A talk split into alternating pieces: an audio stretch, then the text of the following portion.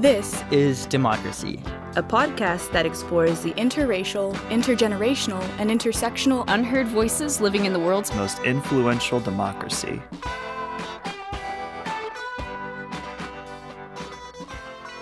Welcome to our new episode of This is Democracy.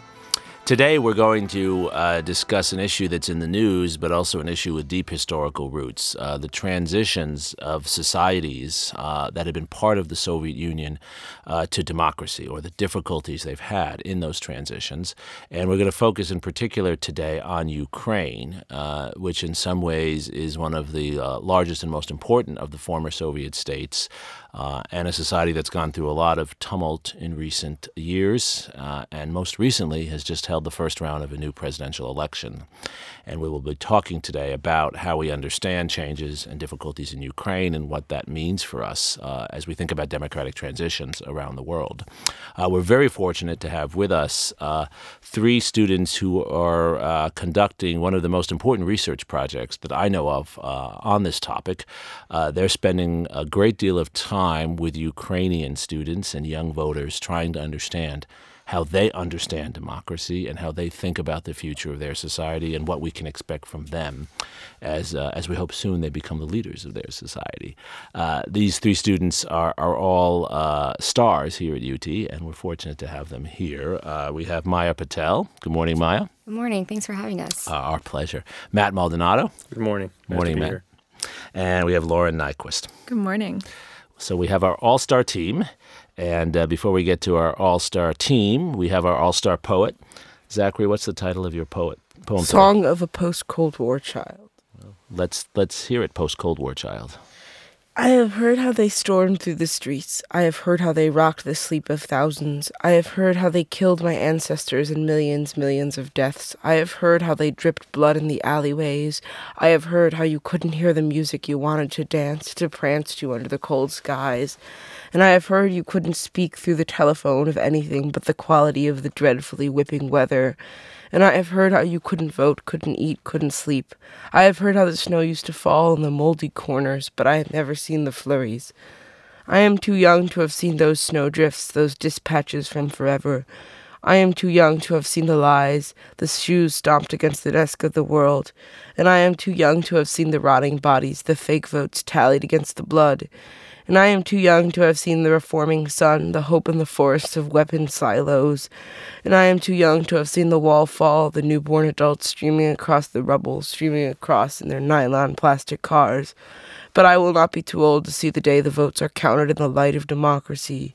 I will not be too old to see the day when the music plays through every window. I will not be too old to see the free talk, the hopeful hums, the opening of the world. And I will not be too old to see the day when I can walk through the rubble of the nuclear silos blown to the sun, never to be used, bombs buried into the earth. And I promise you I will not be too old to see the day that I can sing with my Russian neighbors as they sing my American song, and I can sing their own. Wow.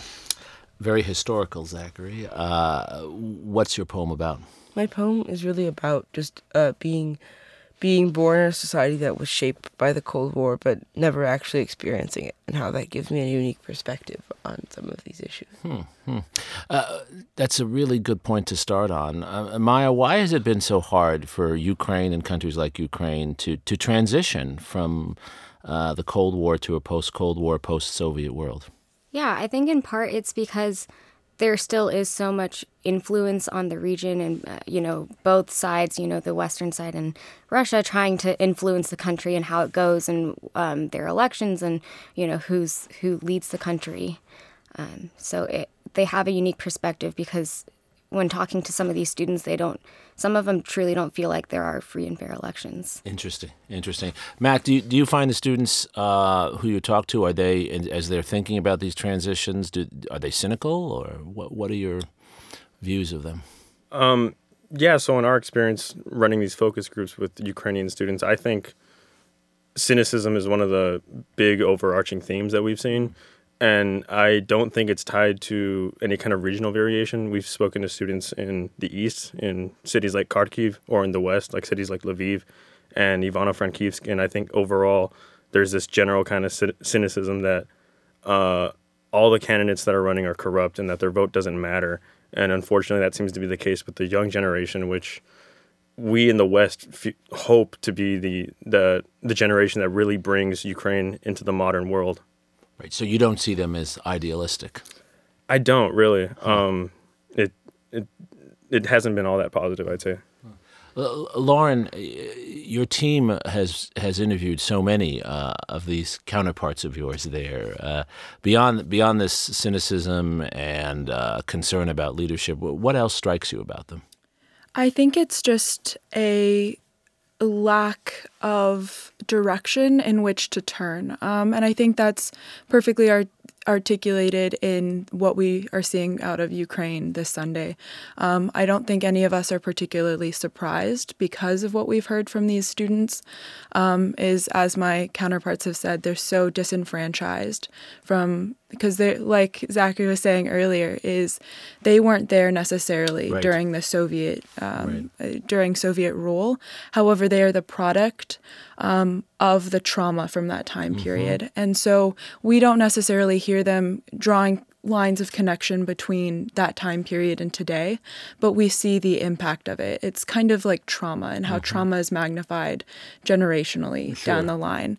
Um, and so we're seeing kind of Zelensky as, I wouldn't necessarily, I, I don't think, yeah, as uh, Matt said earlier, I don't think we see a, any ideal um, kind of outcome from them, but mm-hmm. I think they see Zelensky as kind of a protest vote mm-hmm. from and, the establishment. And Zelensky is the media star, the comedian in mm-hmm. Ukraine, mm-hmm. who uh, plays a president on television and is now run for president and had the, the most votes in the first round, right? Yeah. That didn't surprise you. I don't think it did because I think that you, we see a perfect dichotomy between an establishment, Poroshenko, who is at the most the establishment. He is the current president. Um, he is tied to all of the different kind of um, established areas of Ukraine. And then we see Zelensky, who actually came out of nowhere in right. the last six months. Right. Right. So that's just that perfect dichotomy, which allows us to kind of see that anti-establishment. Gotcha. Gotcha. And and Matt, do you, do is your sense that uh, voters for Zelensky see him as a as a positive alternative, or is he is he more of a none of the above kind of candidate? I think he's more of a none of the above kind of candidate. And in some of our uh, readings that we've done in connection to this election, we looked at the uh, 2010 election where Viktor Yanukovych mm-hmm. took the presidency, and people were drawing some connections between that situation and this situation. Interesting. Um, yeah, people viewed Yanukovych as a a protest vote against the establishment at that time was Viktor Yushchenko. Mm-hmm. And in this situation, I think uh, a, a, vote for Zelensky is being taken quite literally by, by voters as a vote against the establishment. Interesting. Is, is, there a communist candidate? Is there still a communist party? I mean, one of the legacies of of the Cold War is, of course, how communism continues through other means in certain societies. Maya, is there a communist party?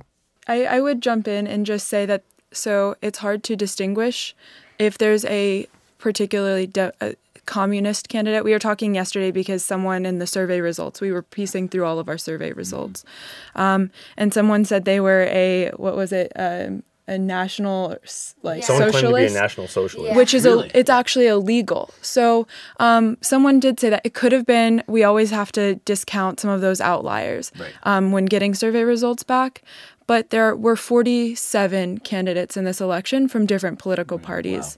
Wow. Um, so there are certain politicians who may like who do align more with the legacy of the Soviet Union mm-hmm. more so than others. Mm-hmm. So it does exist, but it is technically illegal to be okay. politically. Yeah, there's no like outright communist candidate, I would say, but there are like 47 candidates, right. and it's hard to see what each one is trying to say. Because one of the one of the issues, of course, in many of these societies are the ways in which, uh, first of all, communist uh, former communist leaders hold on to power in other names, mm-hmm. but also in ways in which certain uh, communist assumptions about politics and and political organization uh, carry over. In fact, one of our students had a question uh, directly related to this. Uh, this is from Austin Buffkin, and let's hear what Austin has to say. How do you think that Ukrainian citizens' experience with communism helps change and refine their implementation of democracy? And do you think their experience with communism is beneficial or detrimental to the effectiveness of democracy in their country. What do you guys think? So I think when we talk about democracy in a in like a U.S. context, we have a very different definition than what maybe the Ukrainian students um, consider themselves. So, for example, um, one of our our survey questions was, "Are you an active Ukrainian?" Which basically translates to like, "Are are you like civically engaged? Are you like an like an active citizen, I guess. Um, and a lot of them said no, but then we asked like, are you involved in non-formal political activities? So many more people said yes. Hmm. And like in our definition, we would say like if you're civically engaged and involved in, or like if you're involved in all these non-formal political activities, you're an active U.S. Sure, citizen. Sure. Um, so I think it's interesting to see how their definition of democracy is very different. And what do you take from that? Why do they not consider their non-formal activities political?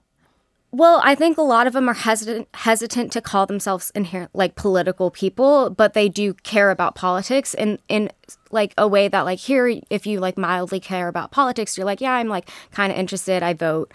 Um, but they're you know, being seen as a political person is almost like taboo, mm. like a bad thing, and they don't want to call themselves that. Mm. For a long time, there was a there was a there was scholarship about anti-politics. That that in fact uh, the the notion was if you were a serious person, you shouldn't be involved in politics because politics was corrupted by the communist influence. Do you see that playing out, Matt? I do because I think a lot of these students are fundamentally uh, influenced by their parents who yeah. grew up under either Brezhnev or uh, individuals like Andropov or Chernenko. Right. So uh, these were all Soviet leaders in the 70s and 80s. These were the I say uh, leaders that highlighted the the stagnant period right. of, of, Soviet history. Right. And as a result, I think growing up in these households with these parents, um, that mentality has kind of followed them into young adulthood. Mm-hmm. Lauren, do you agree? I do. I do kind of want to I guess have a more positive outlook on it. Because I do I do see a I guess move away from recognizing just a dichotomy between a kind of communist like communist system and a democratic system as was established kind of in the Cold War period where we saw an either or. Right. And I think right now we're kind of seeing I mean, I guess one of the articulated responses when we asked what political system is ideal um, was it hasn't been defined yet. Mm. It wasn't, oh, I align necessarily with Russia or I align with the political system of the United mm. States anymore. It was more, I want to move past these established systems and move towards something that is going to be inherently unique to Ukraine. And I think that may draw out of their experiences with communism. I wouldn't say that it hinders or necessarily helps.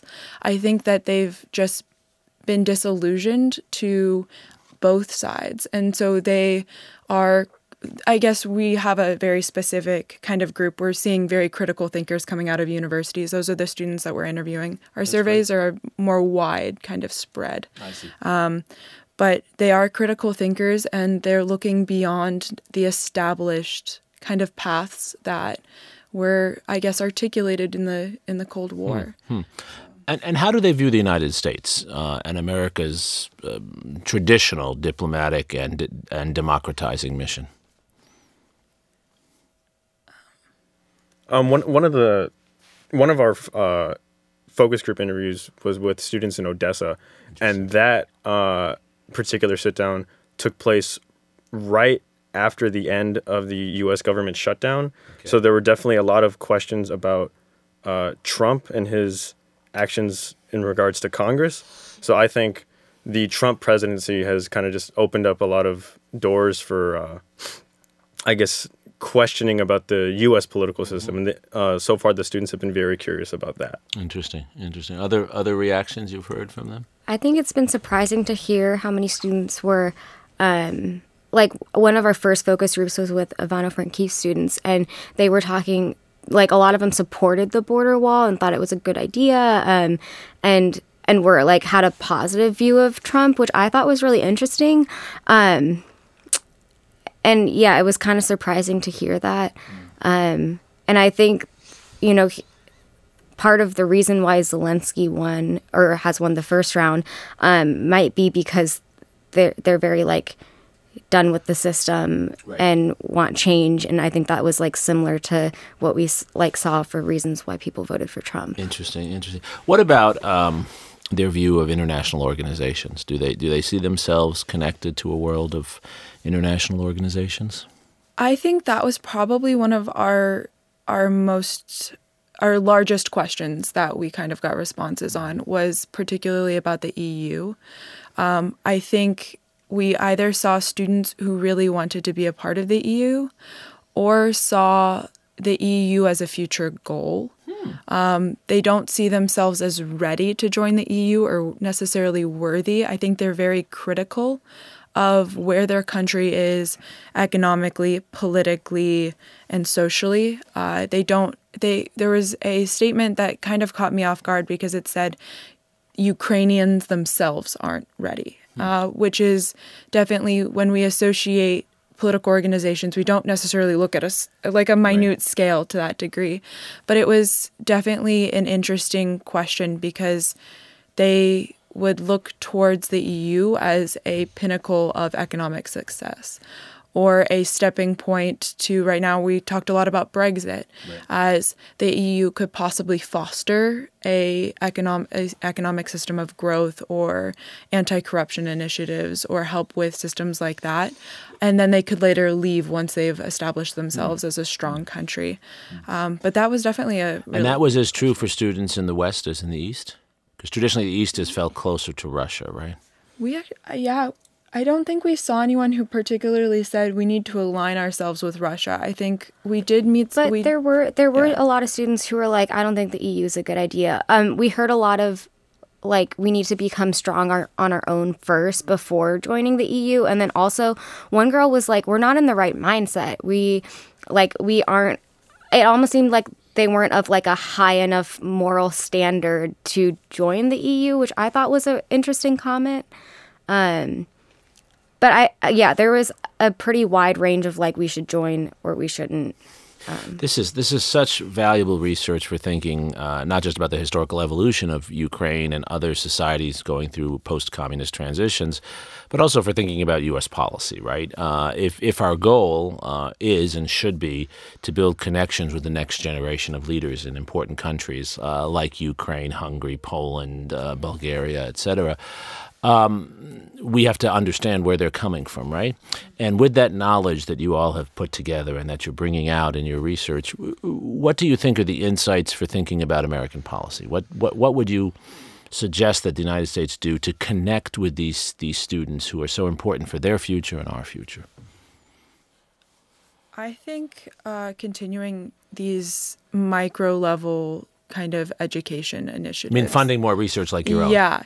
Um, to establish, yeah, I guess so. Yeah. Um, because we're talking at a very personal level. And I don't think you can, especially if Ukraine chooses to go a different route and not necessarily democratic, um, I think that it's going to be important to have these connections so that we respect that. I think I one of the biggest faults in kind of undermining our um, position abroad is that we um, often don't respect a move away from a democratic system. Um, and if we can understand that some of our students really just want a leader who will make decisions to lead the country in the right direction and not necessarily listen to the citizens themselves. They want someone who will make strong economic moves and make anti corruption moves um, outside of necessarily being held accountable. And you don't think we should oppose that? I think that we should not. I think at a greater level for foreign like policy, I think that we often see ourselves as having to be have the same political system as economic or as countries abroad because I think that that creates a basis. But I think that what this project has shown me is that at this micro level we can understand where their perspective is and we have to be able to respect that because if they're democratically electing in this election and we haven't seen any reports of abuse by the political system necessarily yet um, but we do have to respect that and i think that this allows us to create an, this respect um, which is kind of absent at this broader Right. geopolitical level because you don't have that connection Right. Fair enough. Other thoughts on what we should do? Yeah, if I could just chime in, I think one one of the I guess policies that is that has made uh, our work on this project so uh, so valuable has been programs like like FLAS and Fulbright. Foreign language and area studies and Fulbright uh, student and faculty exchanges, right? Yes. Uh, so I, I about You, half you, of- you received a Fulbright, actually. I, yes, I received a, a Fulbright uh, GPA grant. Um, up- a- and a FLAS this year. um, I, I think, yeah, programs like that are important because uh, it gives students, undergraduates, opportunities to make these exchanges on their own Right, first, and then right. later on, uh, potentially get into some deeper research. And uh, our fac- the faculty members who have been helping us have been outstanding, and they also they themselves have also received similar types of grants. So I think uh, in order to continue making these uh, types of connections with students down the line, we need to continue funding these kind of programs. Good shout out for faculty. Well done, Matt. Zachary, did you have a question? You Yeah, I was wondering how do these students uh, view Russia? Do they view it as a threat or as something that can help them grow as a society? I think so. We have two different things. So we do the focus group, which is where we talk to students. Um, and if someone else wants to chime in on that, I'll chime in on the survey, which is a different kind of part of our research. Um, and what we got from the survey is that Russia largely hinders um, the the free and fair election and progress towards a democracy, like a democratic institution. Um, and we kind of saw that dichotomy with that question, particularly. We saw that institutions like the EU, NATO, and the United States are associated with helping, whereas Russia is- associated with the war, Crimea, and hindering any free and fair election and democratic institution. Yeah, and with the focus groups, I think we saw similar themes. Um, students weren't as like um, ready to like outwardly call out Russia um, over over the focus groups, but I think you like got that kind of vibe, I guess, from them. Um, they weren't really really willing to like say it outright, but Sure. you could kind of see that they Sure. were trying to say that. Sure, sure. Well, and this connects uh, to another student question we have on, on our side, uh, which is really about how uh, students like all of you can do more, how we can all get involved. Let's hear uh, the question from Miranda Rodriguez. How can college students in the United States become more educated about democracy in former Soviet countries, which we still see as so different from us? And and I think that I think Miranda's question presumes that most students are not going to have the the time to do the kind of uh, in country research you're doing, and in many cases won't be able to learn the languages, right? So how can they, as voters in the United States, who are going to be influencing U.S. policy here, how can they act our students more effectively to help students in these societies like Ukraine? I think that like when university professors have these classes about various countries, if there could be some sort of like global classroom, even if it's just like one or two class um like Skype sessions with students, um, or like young people. Actually, bringing them into the class. Yeah, so like it, you know, you don't need to you know dedicate a whole semester to like calling three times a week to the country, but I mean, I think even just like a few like a few calls, um, even just like from the first time we ever talked to Ukrainian students over Skype, I learned so much from Sure. just like an hour. Um, so I think that's a, one way that students. That's a get great involved. suggestion. My other thoughts. I think social media has allowed us so many, uh, it just another way for us to connect with students abroad. So, um, getting involved uh, on something like VK um, allows us to. What is VK? It's a Russian social media, yeah, um, platform. It's the first time on our podcast anyone has advocated VK, but okay. Well, Or Telegram. or tel- okay, yeah, if we want to go to Telegram.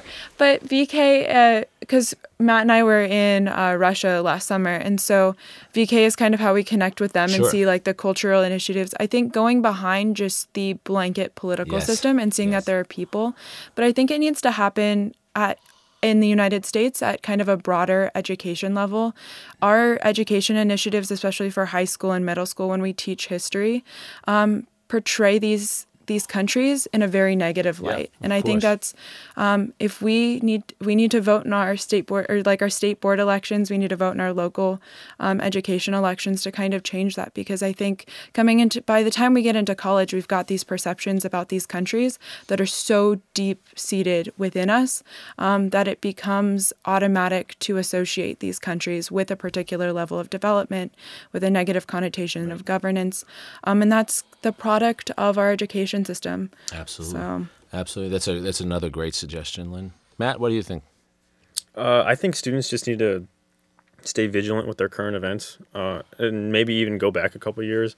I think it's important to realize that, yeah, not all former Soviet states have been directly in the Russian sphere since 1991. I think it's important to remember that uh, Russia fought a war with Georgia in 2008, or that uh, I mean, people still forget that Russia uh, annexed Crimea in 2014. So I think uh, just staying uh, with their ears close to the ground is going to be helpful in regards to current events because the, these issues are ongoing and they they will continue to be. Right. So uh, an informed citizen is a good citizen. Right, and and we all, we have to also ask our news coverage to provide information. It's interesting how little of the, the Ukrainian election was covered. Maya. Yeah, I was just about to say, like, to build off of what Matt was saying, like, and not just making sure that we're reading our Western sources, but making sure that we're reading the sources of news that are local um, to whatever region you're studying, because there's there's a certain way that you know these different news stories are covered in the U.S. or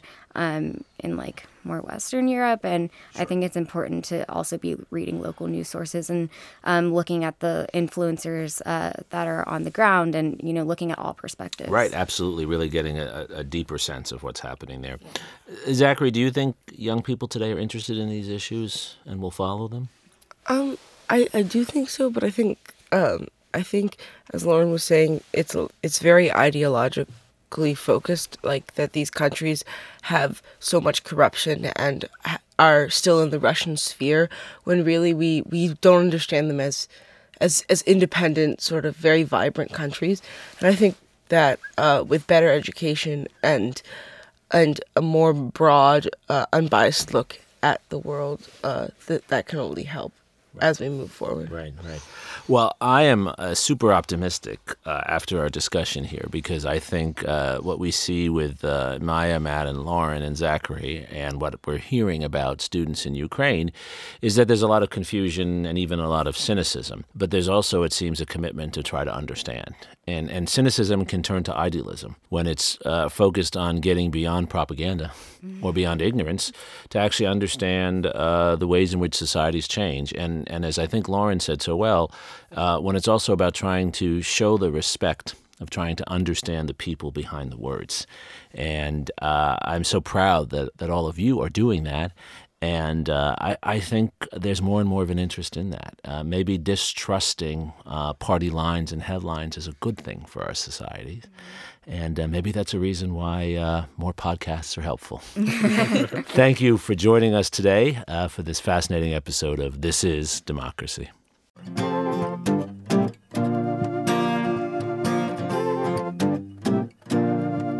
This podcast is produced by the Liberal Arts Development Studio and the College of Liberal Arts at the University of Texas at Austin.